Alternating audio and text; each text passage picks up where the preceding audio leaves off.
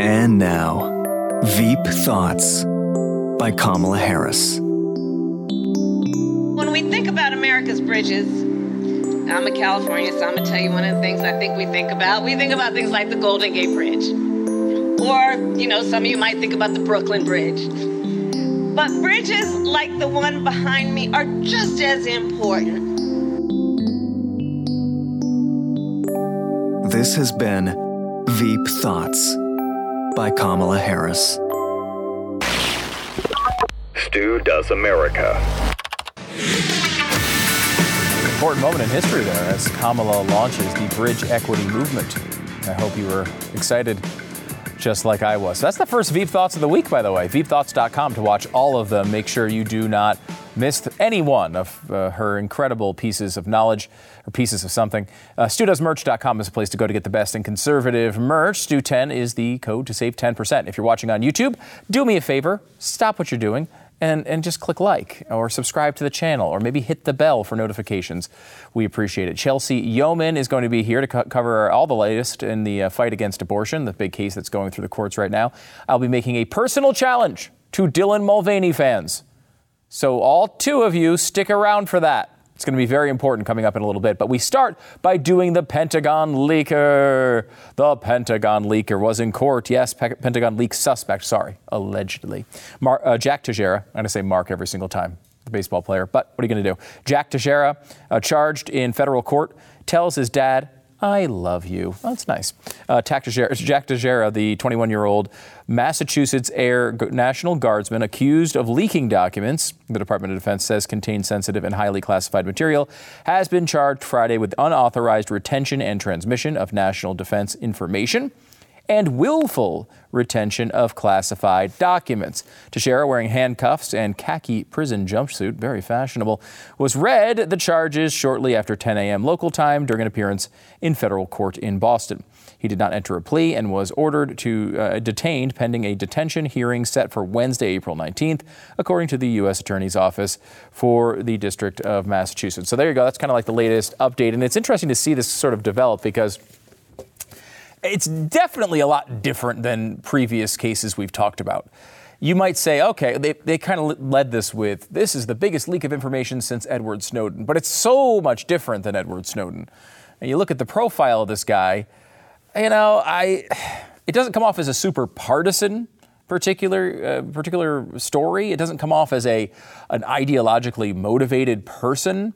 It doesn't. I mean, maybe it'll evolve into that. I think we're going to see that happen a little bit. Everything evolves into partisanship here eventually, but generally speaking, you know, it's a little bit different. I mean, it just kind of seems like what you have here is a 21 year old who was sort of bragging to a bunch of his friends about how smart he was and how in, in, in you know in the know he was a guy who's started this in his teens, leaking documents to uh, a bunch of other teenagers who looked up to him apparently on a gaming forum on Discord. And you know the, the, the, press is making a big deal about uh, that he you know made some off-color jokes and, and all of this. And I don't know, you know, we haven't seen any evidence of that yet. Believe the media if you want, but I, we don't know that much about it. And I will say it is it is really different. I mean, like if you go back to the good old days of spying, I, you're in the 50s, right?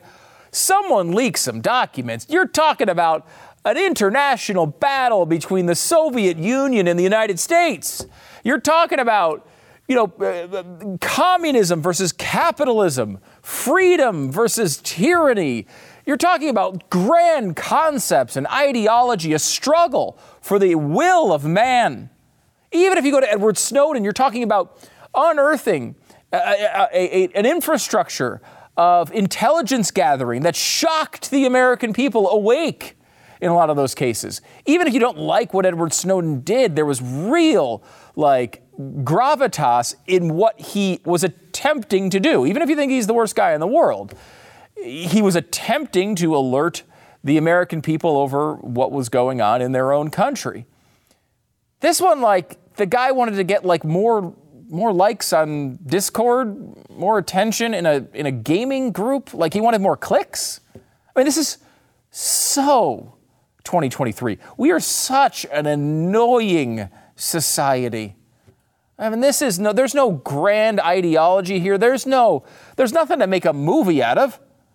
He seems like he was kind of a loser kid that was with a bunch of other loser kids and was saying, I'm the coolest loser kid. And again, 21 years old, is an adult. You can be charged with crimes. This guy's going to have a real tough time. And you shouldn't obviously do these things. But like, it's amazing that this is how this stuff happens. When you look at uh, what actually seems to have occurred here, when you read the reporting past the headlines a little bit, it's a guy who was, uh, you know, it comes along in the in the uh, era of the COVID lockdowns, people trying to make friends. They're talking, they're talking about guns, they're talking about war, they're talking about all these things. He apparently was anti-war, which all of a sudden is, I guess, a right-wing position. I, I thought I was told my entire life that right-wing people all they wanted to do was go to war, and now all of a sudden anti-war is a right-wing. it's hard to even keep track of this crap anymore. But you know, he was trying to show off to his friends. He worked, uh, he was a, a, National Guardsman. He somehow got access to these documents. Now, I've, i talked to Jason Buttrill yesterday on this show, talked to him off the air. Uh, he was on radio this morning as well. And, you know, he keeps saying the way they're reporting this is just not how this information gets out. There has to be more to the story, how he actually got this information. But when he got it, he printed it off, he brought it home, he took pictures on his home counter. They could tell it's the same countertop, they could see the reflection, that's the same room this guy lives in. And then he was just posting it on the board, and it seemed to have gone on for a very long time months, if not years, where he would post this stuff in a gaming form on Discord, and everyone would see it, and no one really do anything. Eventually, it started leaking out, and that's when he knew he was in serious, serious uh, trouble. Now, of course, there is a political fallout to anything like this. People are going to pick their sides, they're going to defend people, they're going to go after others. And we had a bit of that uh, so far. Marjorie Taylor Greene uh, decided to tweet. She said, Jake, Jake Teixeira, this is the leaker, is white male, Christian, and anti war. Again, that anti war being a right wing position right here.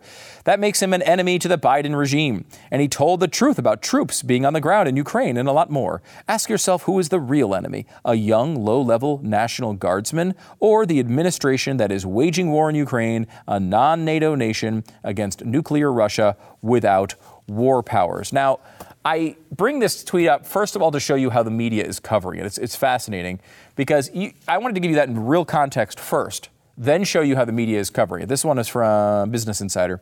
Marjorie Taylor Greene defends suspected Pentagon leader, saying, quote, he is white, male, Christian, and anti-war. Wait a minute.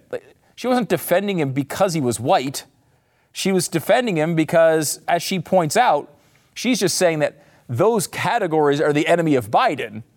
She's not saying, "Oh, I'm he's white and Christian, therefore I'm on his side." That's not what the tweet says at all. And yet almost all the coverage, particularly from the mainstream and left, came out and said, "Oh, well, this is Marjorie Taylor Greene basically just siding with white-skinned people who share her religion." That's really not what the tweet uh, said at all. Now, of course, one of the dumbest people in America, Eric Swalwell, decided to jump in because he's an idiot and has no like the self-awareness of a potato. He is serious. I mean, it is really remarkable. There's a lot of things you can say as a congressman and get away with it, right? Like, there's a lot of things you can say, but Eric Swalwell, who's known for literally two things what? Number one, farting on television. Okay, that's number one. And number two, screwing a Chinese spy. It was the only thing, two things. I mean, the guy ran for president. No one remembers that. They only remember that he farted on TV and he hooked up with a Chinese spy. Well, here's his response tweet. McCarthy's top lieutenant, of course, that's just a ridiculous characterization here, but whatever, is siding with one of the biggest traitors America has seen. Now, stop for a second. Is this guy really one of the biggest traitors America has seen? I mean, come on. It, it, there's no evidence of that. What he did, I think, was wrong, and he shouldn't have done it, and it could wind up burning us in a lot of different ways. So I'm not defending the action here, but he seems like a 21 year old idiot. It seems like I want to impress. He wanted to impress his friends. He wasn't leaking this stuff to the Soviets. Ridiculous. Anyway, I'm sorry, Marge. Being white, male, and Christian is not licensed to betray your country and put the lives of thousands at risk. But this wouldn't be the first time she sided with traitors. I. You know, that's a good point, Eric. You should roll over and nudge the random hooker you're with that happens to be a Chinese spy and ask her how that's going to play out. Seriously, you're accusing other people of cavorting with traitors? You literally were banging one of them. How on earth could you possibly bring this up? This man is such a moron. It makes honestly, it makes AOC look like uh, you know she's gonna go immediately into Mensa. It's incredible. Um, so now, of course, you do remember that Swalwell. Uh, he has not really commented too much on this, but sex with a Chinese spy. But the family remains Facebook friends with the honey trap. This is back. honey trap. What a great word. Uh, uh, at least in this context. Um, December 9th, 2020. That is from uh, the New York Post. Now, Swalwell, of course, has absolutely no self awareness, but he's also a moron who's going to get this thing wrong, whether he's self aware or not. But what a, what a 2023 controversy here. It's so 2023. This isn't about grand ideology. This isn't about the future of our country. It's not about, none of these people care about any of this crap. They don't care about any of it. All they care about is getting their little tweets in, getting their little, getting their likes, getting their retweets, getting their followers. We have devolved in this world from uh, people who I think at one point were serious people. There's a great uh, moment in Succession, won't, won't give you any spoilers, uh, uh, but if you haven't watched the season yet, but at one point, you know, the dad says to the kids, "You're just, you're just not serious people," and that's what you, that's how I feel looking at Congress these days. These are not, these are not the best among us. These are, these are idiots. These are people who are out there who are just absolute morons with no self awareness whatsoever. Now, there are some great ones. There are some people that I would trust the future of this country with, but it ain't Eric Swalwell. And honestly, it's so performative. Politics has become this performance art where people just go out and do a little show and try to get attention and raise their profile. It's the same thing that bikini models are doing on Instagram. That this shouldn't be the same thing. I mean, uh, you want another example of it? Let me give it to you. Uh, the Justins, the, the Tennessee Three. Now, you remember these uh, characters, they're from Tennessee. No one knows who they are. No one knows who they are two weeks ago. They're absolute zilches. They go out and do this giant thing where they try to get attention. They get bullhorns on the floor of the, of the Tennessee uh, Capitol. They're going on there, they're ranting, they're raving, they're encouraging protests, they're stopping government uh, business from going forward. The same crap they've been complaining about since January 6th. They go in there and they just go do it, and for them it's okay. They get their attention, they get their fawning media attention.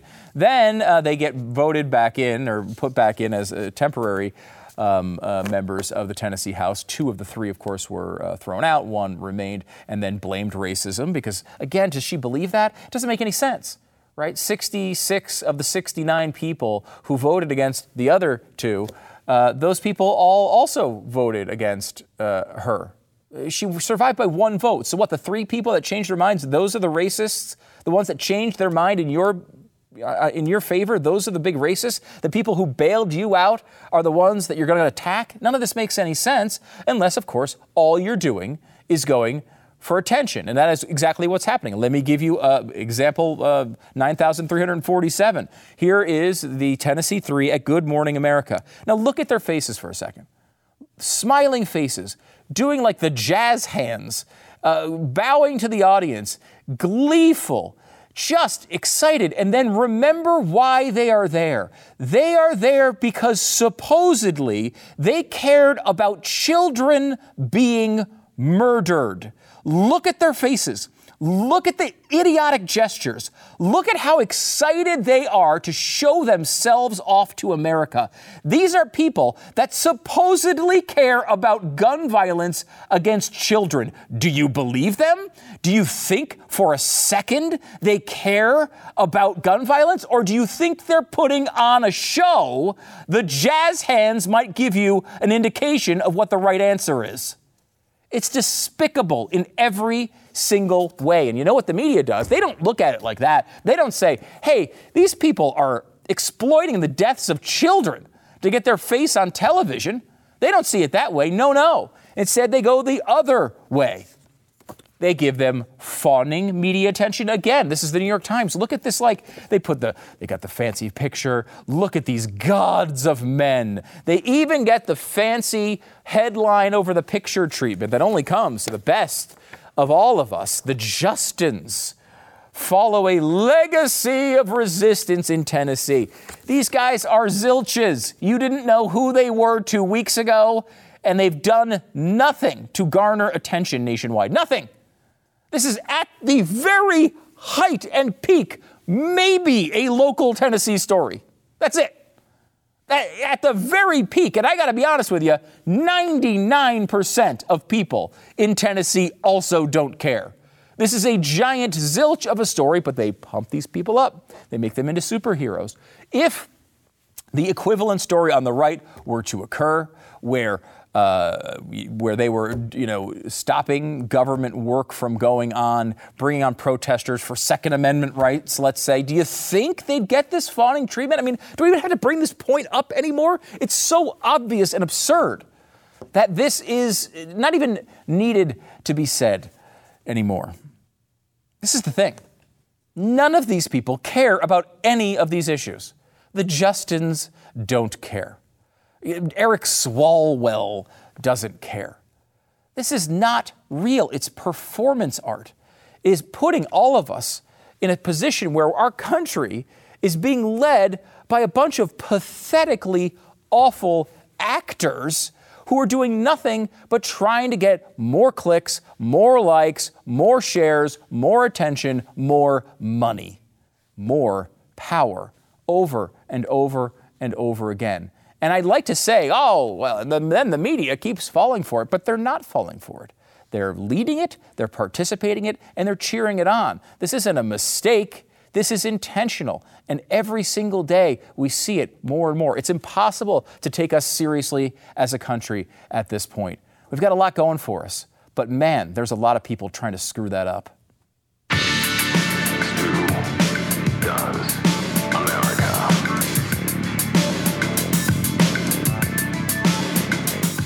You know, buying or selling a home is already one of the most stressful things you can do, and it can be, you know, much, much worse if you're working with a terrible real estate agent. If your home is, like most of us, our retirement, our biggest investment, uh, you know, the American dream, you need someone who actually understands what a big deal that is, and that's why you got to go to realestateagentsitrust.com. What if you, uh, you know, you get um, Eric Swalwell as your agent?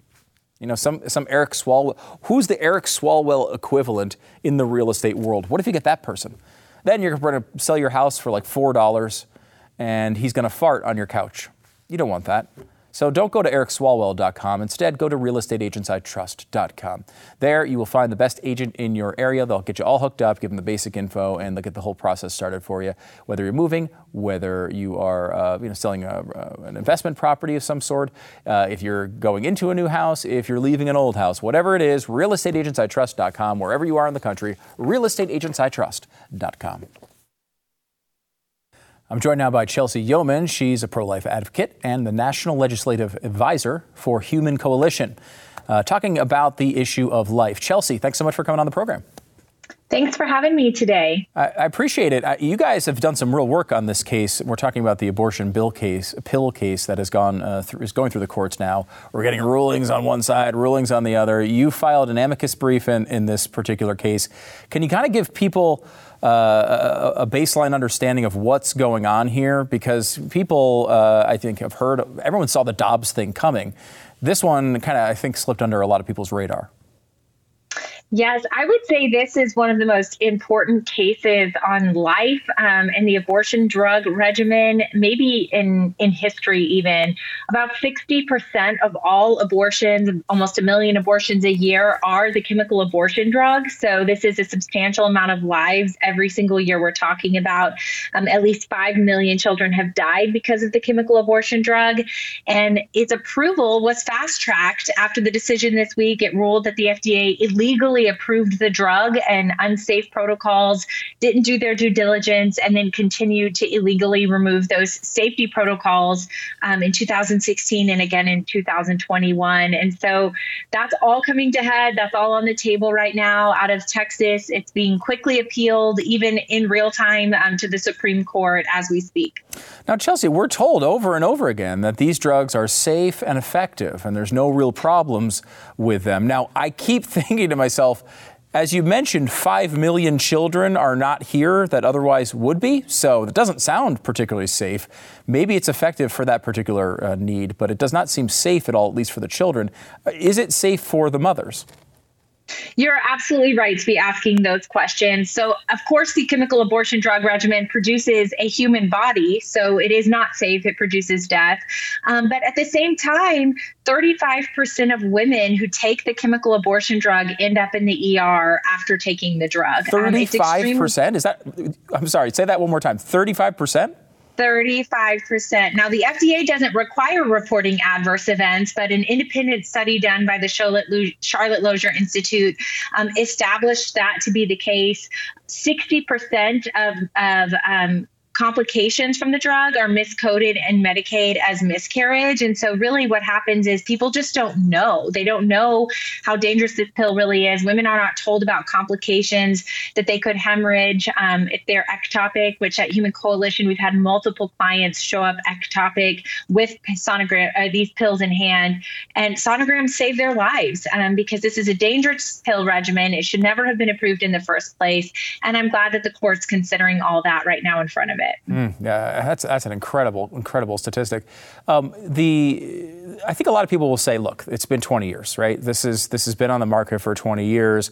Now, conservatives who are you know are obviously abortion activists are coming out here and saying uh, you know, this process was messed up, and it's really just a cover because they, they just want to get uh, abortion to to end. Now, of course, I do want to get abortion to end. There's no doubt about that. But is there a, a real valid case process-wise that they did something wrong here? Absolutely. So, the first thing to know is that the FDA politicized this decision from the get go. They, they classified pregnancy as a life um, a life threatening illness in order to fast track and expedite approving this pill. Obviously, that was incorrect and inaccurate at the time. And then again, as I mentioned, they don't even require reporting of adverse events, so they haven't done their due diligence. How can you measure something um, and say it's safe and effective if you've never measured it to begin with for actually being safe and effective? And over 20 years, what we have had is women unknowingly take this pill not understanding the complications that could arise, how horrific the experience is going to be, how traumatizing it is to see their child's body at the end of the process. They're not told any of those things. They're told it's as as safe as an aspirin, which we know obviously not to be the case. So we're serving these pregnant women in need, and they often call us in those dark moments um, after they've taken the abortion pill, full of regret um, and traumatized by their their abortions. One in four have PTSD, post traumatic stress syndrome, who have an abortion, and so this is truly horrific for children um, and horrific for their mothers. And we want to just draw light to those facts, maybe that aren't being talked about as publicly. Mm, it's, it's really important that you are doing that. And I know you, you help uh, people in, in this particular situation. Often your organization does. I, am fascinated by like the changes that we've had here on this. You know, I, I grew up, you know, as I got into politics, watching politics, it just never seemed like it was going to be a thing that Roe versus Wade was ever going to be overturned. It didn't, didn't, seem like it was ever going to actually happen. And it finally has happened. Things have changed. There's new research out. This comes from 538, and it's, it's kind of amazing from multiple levels. They say over 66,000 people couldn't get an abortion in their home state after Dobbs. And they go through some of the numbers. They say 30, about 35,000, I believe it is. Yeah, about 35,000 seem to have traveled uh, to another state to obtain one but the 31,180 people seemingly unable to get a legal abortion at all, we don't know whether those people remained pregnant or got an abortion some other way. The story itself is amazing because it's written as if it's a terrible tragedy that tens of thousands of people are alive that otherwise would not be. And I just can't wrap my arm, arms around this. But I mean, like, we know that there are now children being born that previous to this decision and other big changes otherwise would have been killed. This should be viewed, I think, as a real positive, in a way, a miracle, and instead it's seen the, as the total opposite. Yes, I mean the the other side is so extreme on this issue. They advocate for abortion even up until the third trimester, two states have said that children in the 40 days after birth um, can be killed with no question asked. So the other side is as extreme as you can get, but you're absolutely right to say that humans have dignity and worth and value. Um, every single human should have the right to take their first breath. Um, they are alive after all, they are human, they are growing in the womb. Um, and we as a society should not rest until the horror that is abortion is done in our country. Um, that's our job. Our movement has our work cut out for us, but we're committed. And the biggest part of that equation for us at Human Coalition is serving these pregnant mothers in need. 76% of our clients say if their circumstances were different, they would prefer to parent. And for us as communities to say, what does it look like to get her on her feet, equip her, support her, empower her to make the choice she truly wants, which is to live um, a, a good life next to her child. Uh, the organization you're with is Human Coalition. Can you kind of give us a description as to what you do for these parents? What, what if they if there's someone in this yeah. type of situation how, and they reach out to you, what would they be looking at? Yes, we are a national organization serving almost 50,000 women last year alone um, who are pregnant and in need, women who search things like can I get help or resources when I'm pregnant? Um, I'm looking for an abortion, but I need support, things like that. Our organization takes her in, serves her, meet her where she's at with licensed professor, professionals, nurses, and then we connect her with local community resources so that she can have that in person care that she needs gynecological care, sonograms, um, you name it. We help her get jobs. We've taken women from living in their car to purchasing their first home in mm. about two and a half years. Um, those are real stories, real lives are being changed through the process. And the other side can push abortion pills into w- the hands of women everywhere through their dangerous practices. But if she feels cared for and supported, she's not going to take those pills. Um, and that's that's really what our mission is to do. Hmm. Uh, it's great, great work. I, you know, you mentioned the abortion pills and pushing them into people's hands.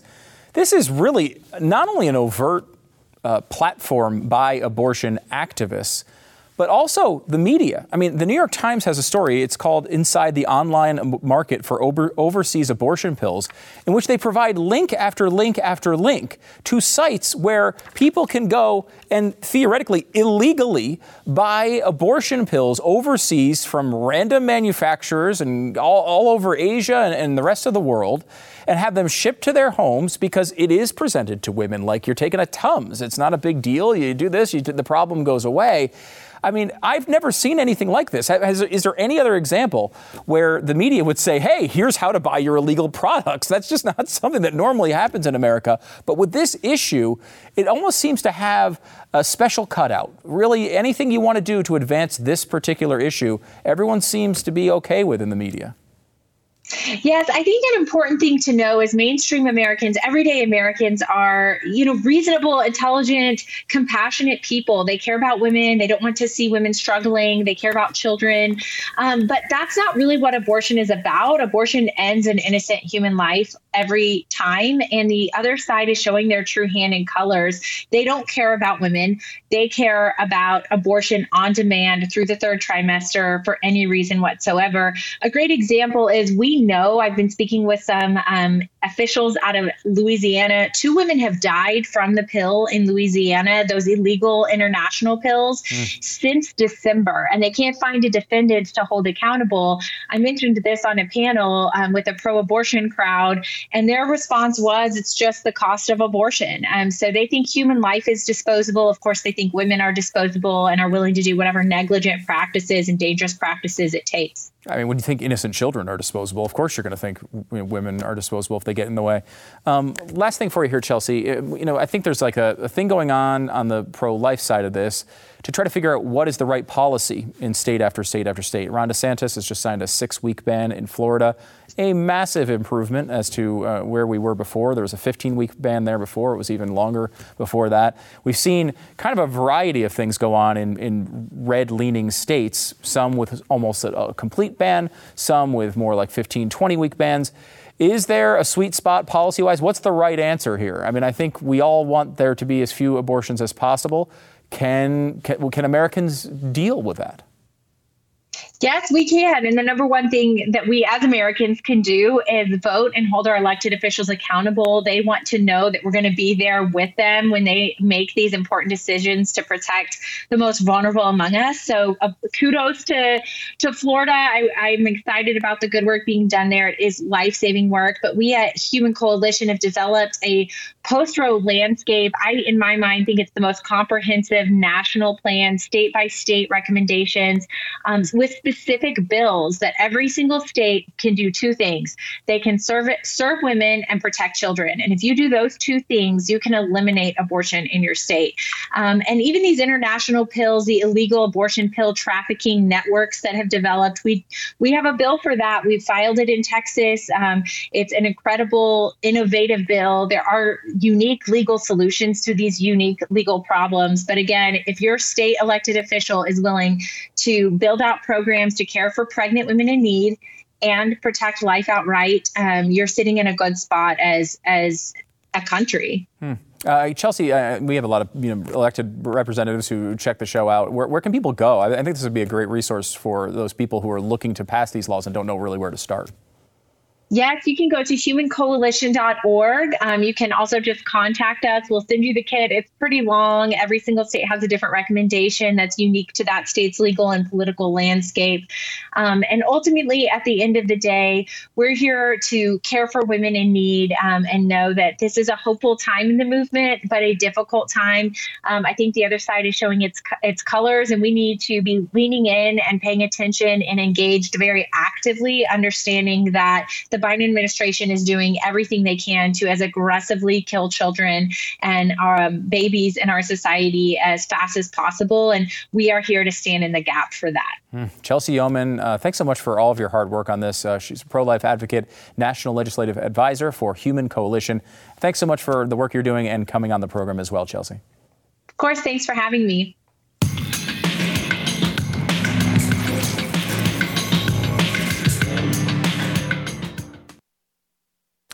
Know, I like numbers. I like looking at numbers. I like following the numbers. You know, when it comes to ratings of the show, downloads, views, like I'm only loosely connected to it. I don't I don't look at them every day. I don't care about it on a day-to-day basis. I obviously know there's certain things that get more clicks, certain things that get fewer.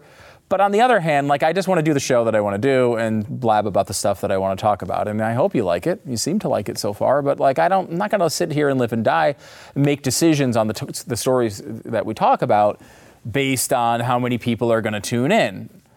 And I saw, but I did check the numbers this week, and my biggest show of the week was the one we were talking about Dylan Mulvaney and Bud Light.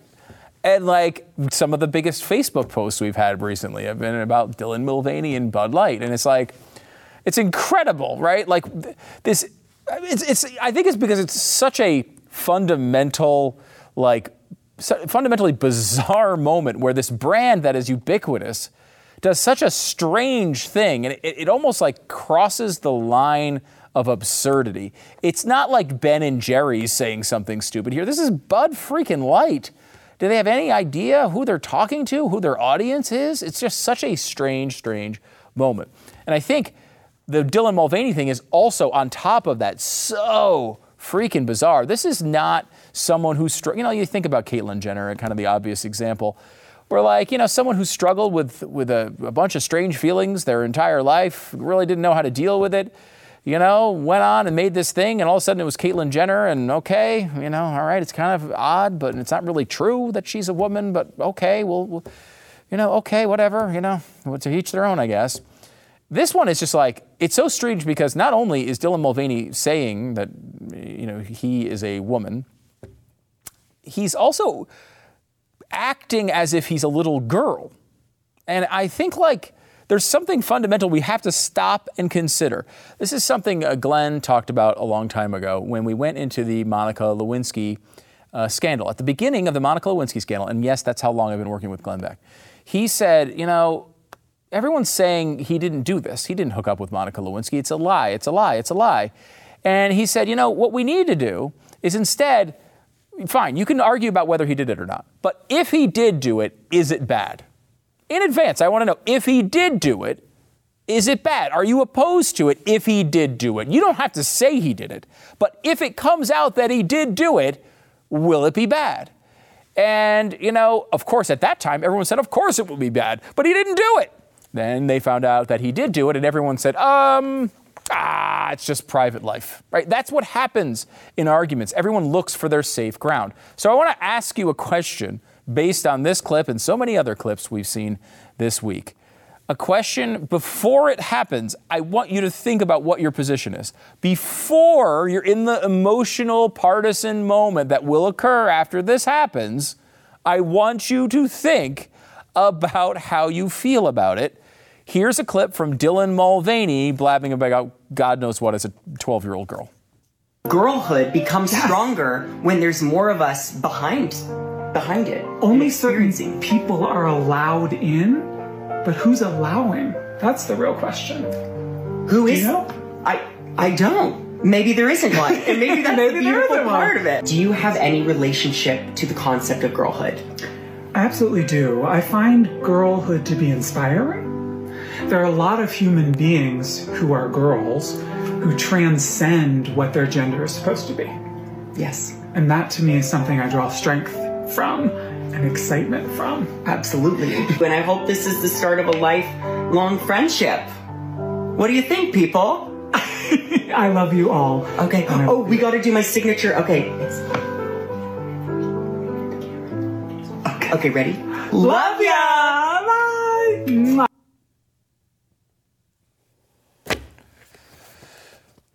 Is it over?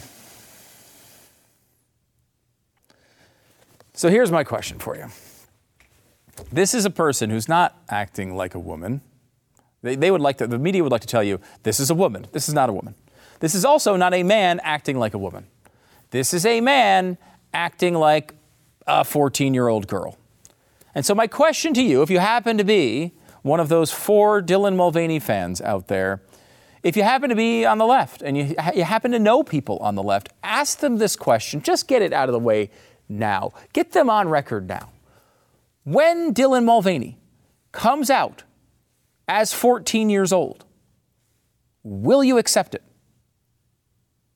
When Dylan Mulvaney tells you that not only is she a woman, but she's also a 14 year old girl, she has adjusted her age and is identifying as a teenager. Because, you know, she went through much of her life without being a woman. So she's really only a kid now. And she's going to tell you she's a kid. Are you going to accept that? Are you going to be on board? Do- You might say, she's not going to do that. He's not going to do that. That's not going to happen, Stu. Don't worry about that right now. Just think about whether you will accept it if it does. Because when it does, my guess is all the same people telling us that we need to accept Dylan Mulvaney as a woman are going to ex- tell us that we have to accept Dylan Mulvaney as a teenage girl. When this occurs, and it will, it possibly might not be Dylan Mulvaney, maybe it's somebody else. But at some point, the left will get sucked into defending someone like this, and then they'll pull the rug out on him and say, hey, actually, I'm a different age, and I'm a different race, and I'm a different color, and I'm a different whatever else. Will you support it then? Think about it now, at a sober time, in advance, before you've had 14 Bud Lights. Think about whether you'll accept that now. Is it rational to accept it? I challenge you to answer that question. Write it down somewhere so you remember it.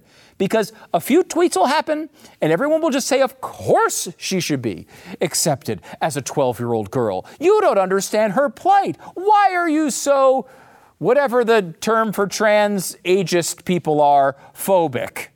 That is right around the corner. You might as well make a mark in the sand right now.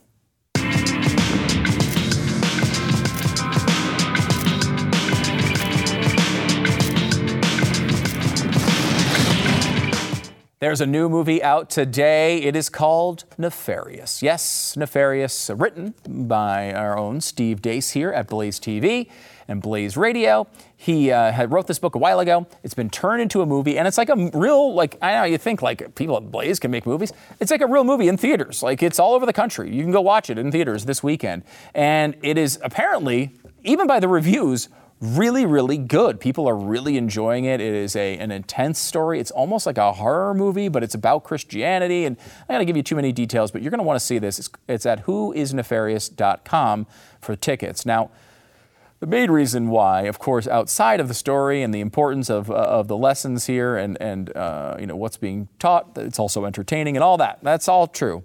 Also, Glenn Beck's in it and he's in it at the end and all the reviews are coming out and they're saying this is a great movie. Wow look at all the incredible things they did. But why do they put glenn beck in it? They shouldn't have put glenn beck in it.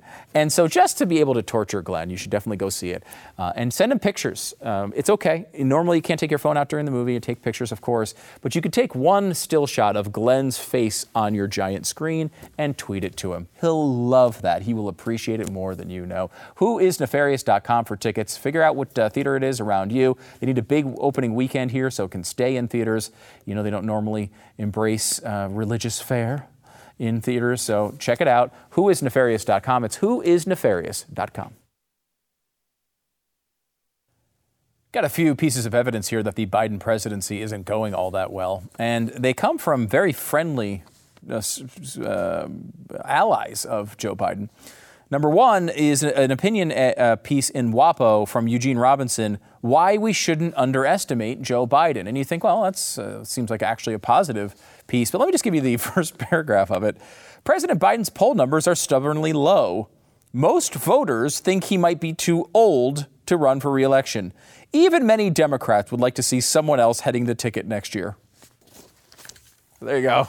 Wow, what a what an incredible embrace of our current president. Now, there's another op ed. This one comes from The Guardian, and the headline kind of gets right to it Biden is too old and not especially popular, but he is the Trump slayer. That's why he is right to run in 2024. Other Democrats are younger and nimbler but Biden has been a better president than many expected. Really? And he could be Donald Trump's nemesis again. Uh, you know, look, Biden is too old. He is not popular.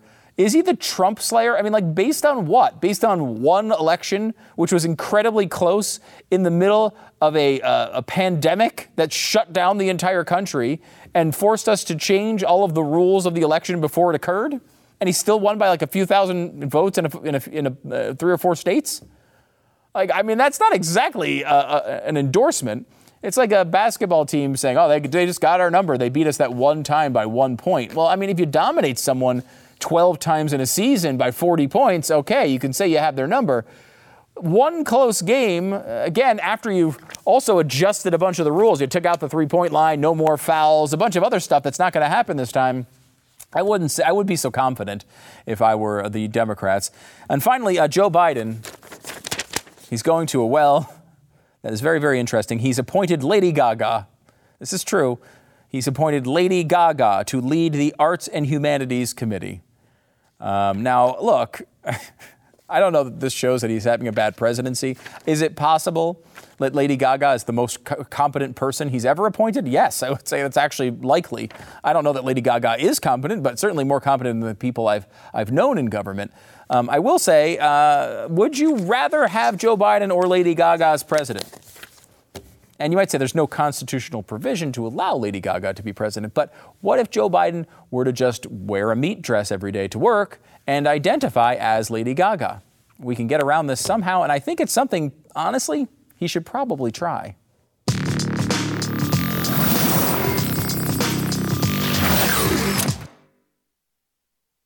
You know, Glenn always says, I always lead with my mistakes. Uh, I, on the other hand, bravely bury them at the end of the show. And Jesse wrote in, he said, I wish Stu would stop misgendering his producer.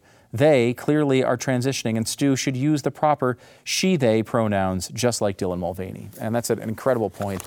So, my producer, she they, uh, will still continue to get very strange ads as he, she, they pull all the different stories for the show. By the way, blazetv.com slash Stu. We're getting closer and closer to the election. We're going to have great coverage. blazetv.com slash Stu. Promo code is Stu.